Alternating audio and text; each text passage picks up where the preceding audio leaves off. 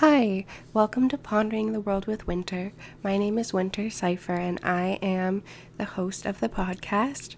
Um, I wanted to create this podcast as a place to discuss emotional experiences um, or other things that uh, aren't particularly talked about a lot in personal conversations with uh, your average coworker or the person that you get your coffee from in the morning. Um, today, I wanted to talk about sadness. I have been experiencing a lot of sadness and also a lot of rage lately, and it kind of looks like blue paint with speckles of red glitter inside of it.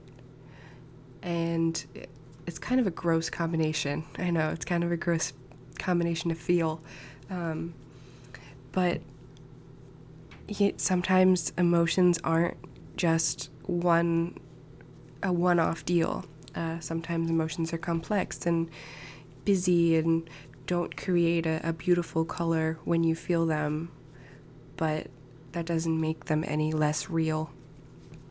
I think that sadness is a particularly hard emotion to feel because it's such a heavy emotion and it's such a vulnerable emotion when when sadness is the primary feeling uh, it it almost feels like a sinking feeling or like a settling feeling uh, in the body for me it feels very um, deep in my chest. Uh, it makes me pause a lot. It's it's a very thoughtful emotion. Um, I get a lot of memories associated with the feelings that pop into my head when I'm feeling sad. Um, I'm more easily able to relate to sad music or empathize with a character on a TV show who's also feeling sad. Um, yeah, but for me, I find that the biggest thing that helps when I'm feeling sad is listening to music that I can feel safe with. Uh, some of the bands that I like to turn to are uh, the Weepies or Landon Pigg, uh, Amos Lee, Civil Wars, but only their like more upbeat stuff. Um, same with uh, Her's or Cavetown. A lot of that indie rock or uh, alternative pop that is is more quirky and also lighter. Uh, that tends to really help me, as well as just taking things very slow, giving myself the capacity to just sit and feel the sadness instead of trying to rush through it or change it. Um, that is really, really helpful. And then also journaling about it. Uh, it kind of makes me able to process it better instead of it just being this emotion in my body. But I also have to be careful because I don't want to overly intellectualize the experience and not feel it because then that just turns to bottling the emotion um, or dismissing it when I haven't worked through it fully. Uh, something else when I'm feeling sad is I just want to feel safe, I guess because it is such a vulnerable experience. So I like to wrap blankets around my shoulders or take a bubble bath and put on some, again, safe music, uh, light some candles, um, talk with a safe person, and sometimes crying with somebody else who can like hold that space for my sadness can be really cathartic um, yeah, I guess safe spaces is really something that sadness needs because when you have a safe space, then that sadness can be accepted. And that could just be a safe space that you create inside of you, but that allows you to feel those emotions, accept them, and then release them. And I think with emotions, especially the ones that are societally not as positive, I guess, people have the tendency to stuff them down or not feel them or rush through them. And those emotions come out in other ways. And for me, I'm really trying to work on fully feeling my emotions and then letting them go. And if you don't let them go, then they'll, like I said, come out in other ways, usually either through self criticism or through judgment of others or negative coping skills.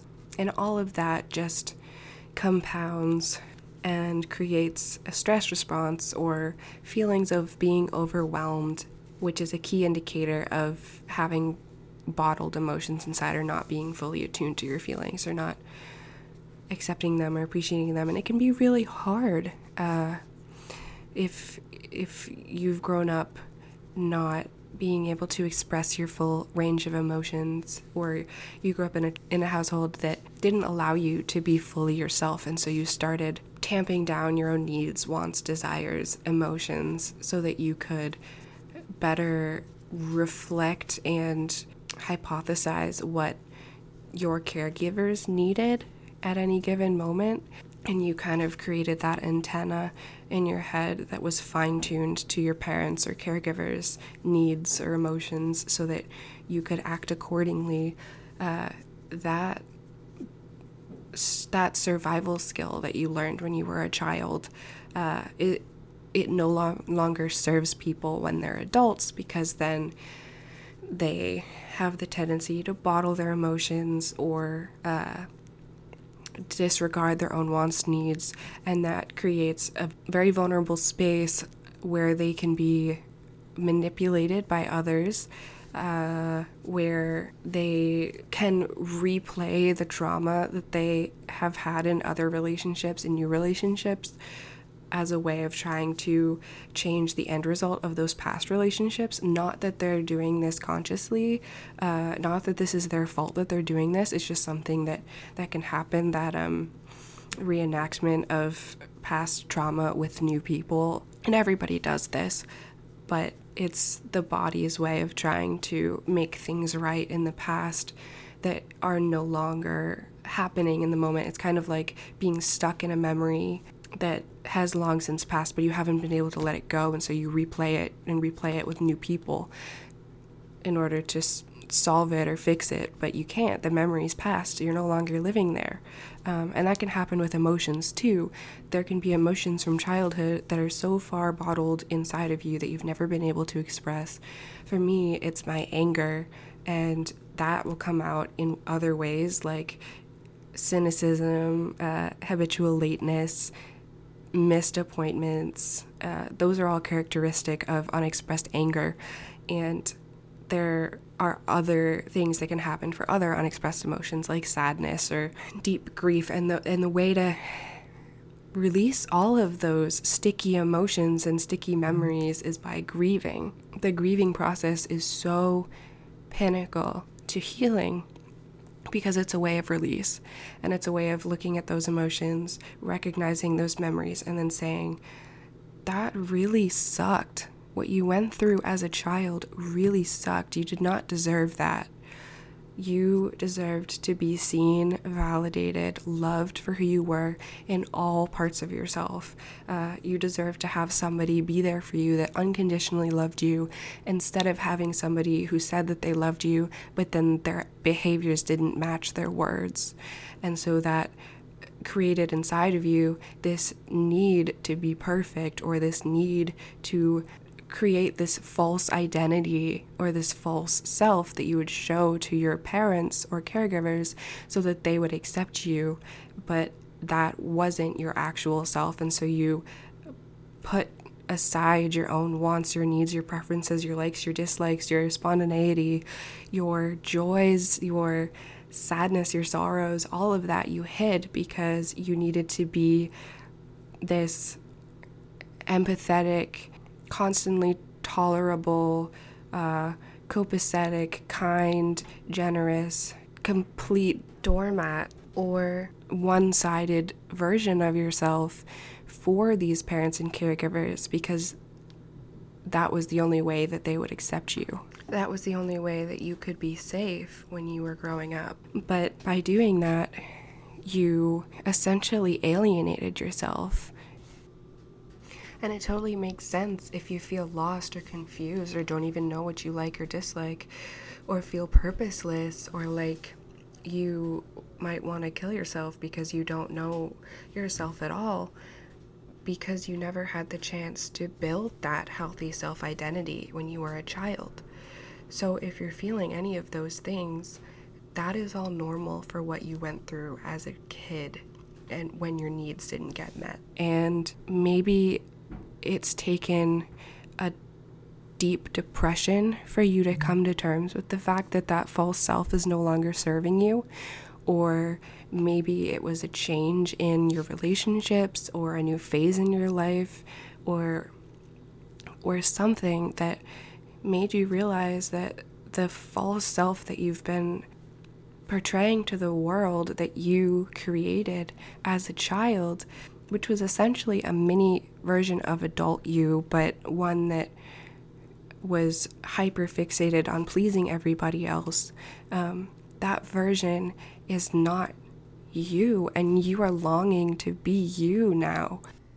I know that for me, when I went through this, and I'm currently going through this, uh, it took setting some pretty strong boundaries with some family members, and then falling into a deep depression myself, and then feeling like my life that I was living wasn't my own, feeling totally disconnected from my purpose in life, not sure why I was studying what I was studying, not sure why I was living where I was living. Um, uh, j- just this feeling like my life was false and I deeply desired something different. And and that was such a wake up call for me because it told me that a lot in my life was missing. And what was missing was me, my full self. So, you're longing to not always be okay, to make mistakes, to be rude sometimes, to live your life fully with that inner flame relit because inside you know that you are beautiful and you're kind and funny and quirky and spontaneous and, and full of good ideas, but that part of you is beautiful and you deserve to have somebody in your life who was supposed to give you the world actually want to give you the world and help you achieve your dreams and see that full version of you that you've been keeping locked away. But because of this, right now you can't access that inside of yourself because you've never been able to. You've never been allowed to. And whenever you tried to, it was something would come along and make you shut that down again. Whether that was having to move back to a town that you didn't want to be in or having to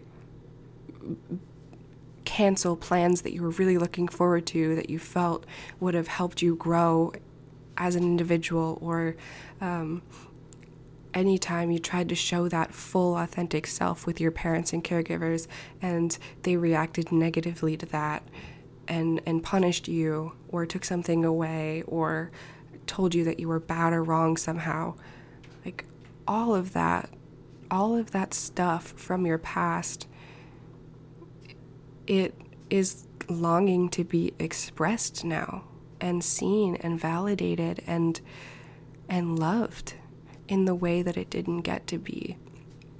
And if you're unable to do that or unaware that all of that stuff is inside of you that hasn't been processed, then you're going to keep bottling your emotions and experiencing these deep depressions and uh, transferring the kind of mothering or fathering your parents gave you onto your future children, or if you are a therapist, onto your clients, or uh, if you're a teacher, onto your students.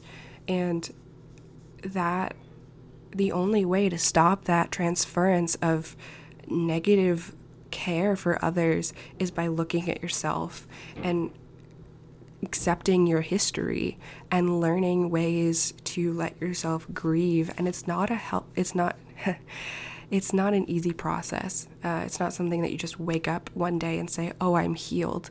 It involves a lot of crying um, and angering uh, for me, lots of screaming into a pillow, um, beating it with my fists, um, lots of late night journaling and meditation, so much meditation, and a reconnection with my higher self, which is so disconnected for a lot of people.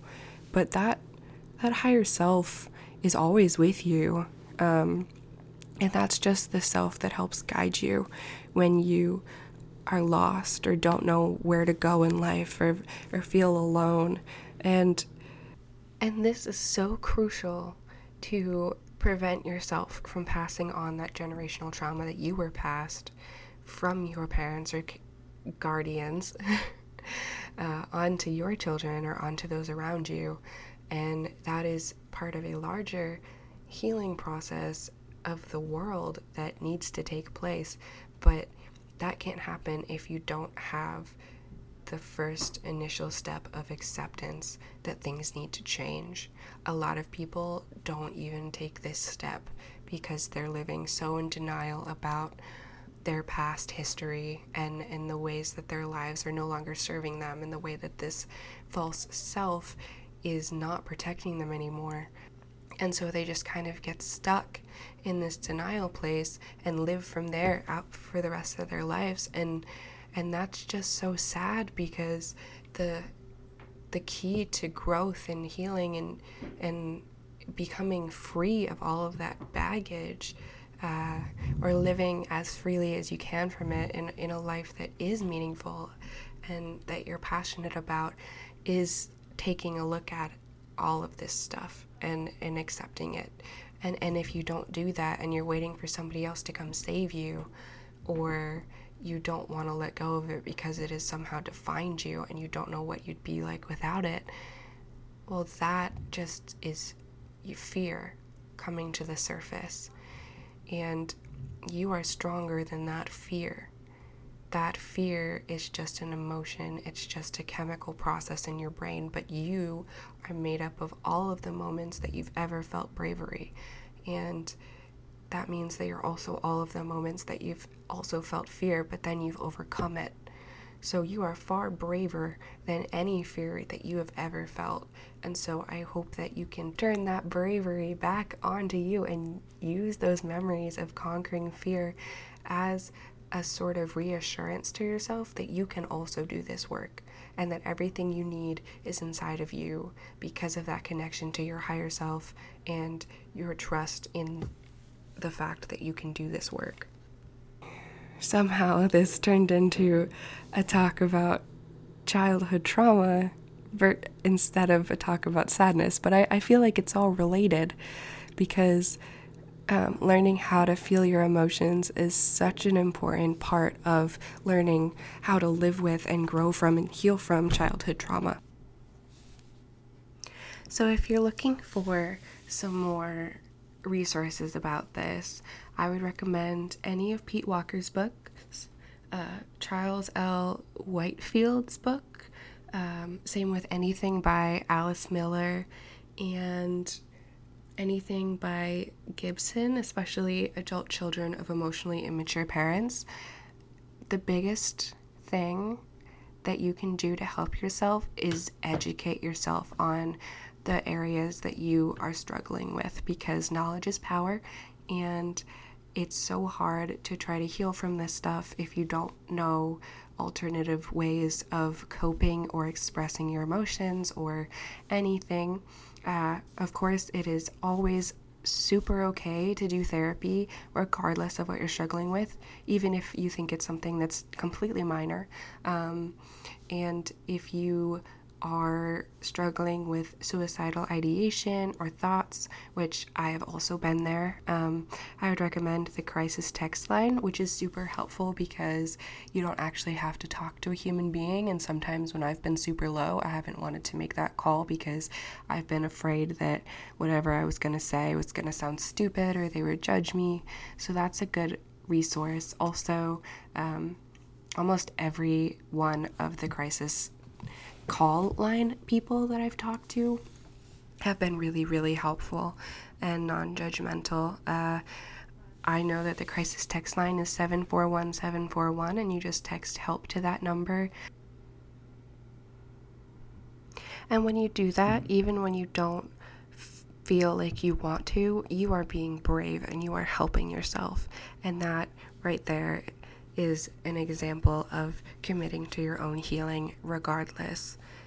Also, if anybody makes fun of you for doing that or makes you feel bad for trying to get your own help, well, fuck them because you are doing what's best for you and that is all you can do in this life and that is what you deserve. Something that I will give you as a bit of advice is fig- try to figure out where those feelings and thoughts originated from, the ones that are stuck, and same with the memories. And then look at how you internalized emotions, feelings, thoughts that came from somebody else that were negative and then try to turn that emotion back on of those people. So if you're feeling deep anger or shame about yourself, that shame came from someone else. It didn't come from you. And so if you put that shame back on those people as blame, then it correctly attributes the feelings to the original owners and they'll no longer sit deep inside of you. Um, it's definitely easier said than done, but it kind of is a game changer. I mean, when I've wanted to do some engage in some negative coping mechanisms like binge eating or purging or self harm, um, and I've been having a lot of those thoughts about my self worth and shame. Uh, just doing that process of thinking about where they originated from, um, and then putting that back onto the people that they came from was kind of freeing in a way. Uh, and it helped me be able to express the emotions in a more pure and like deeper way because I connected to the original emotion instead of any secondary emotions that I was feeling. So I would definitely suggest doing that anytime that you're feeling stuck or uh, feel like you're reacting to a situation that seems really large comparative to the event. Like the other day, I was trying to hammer something into my wall and I got so frustrated and then I just started crying and I had this huge sob fest and it was because I felt so alone and sad and rejected and all of that was an emotional flashback to times that I felt like that when I was a child. So that's also something to keep in mind. So, yeah, that is my first episode. Thank you so much for listening, and I will have another episode soon.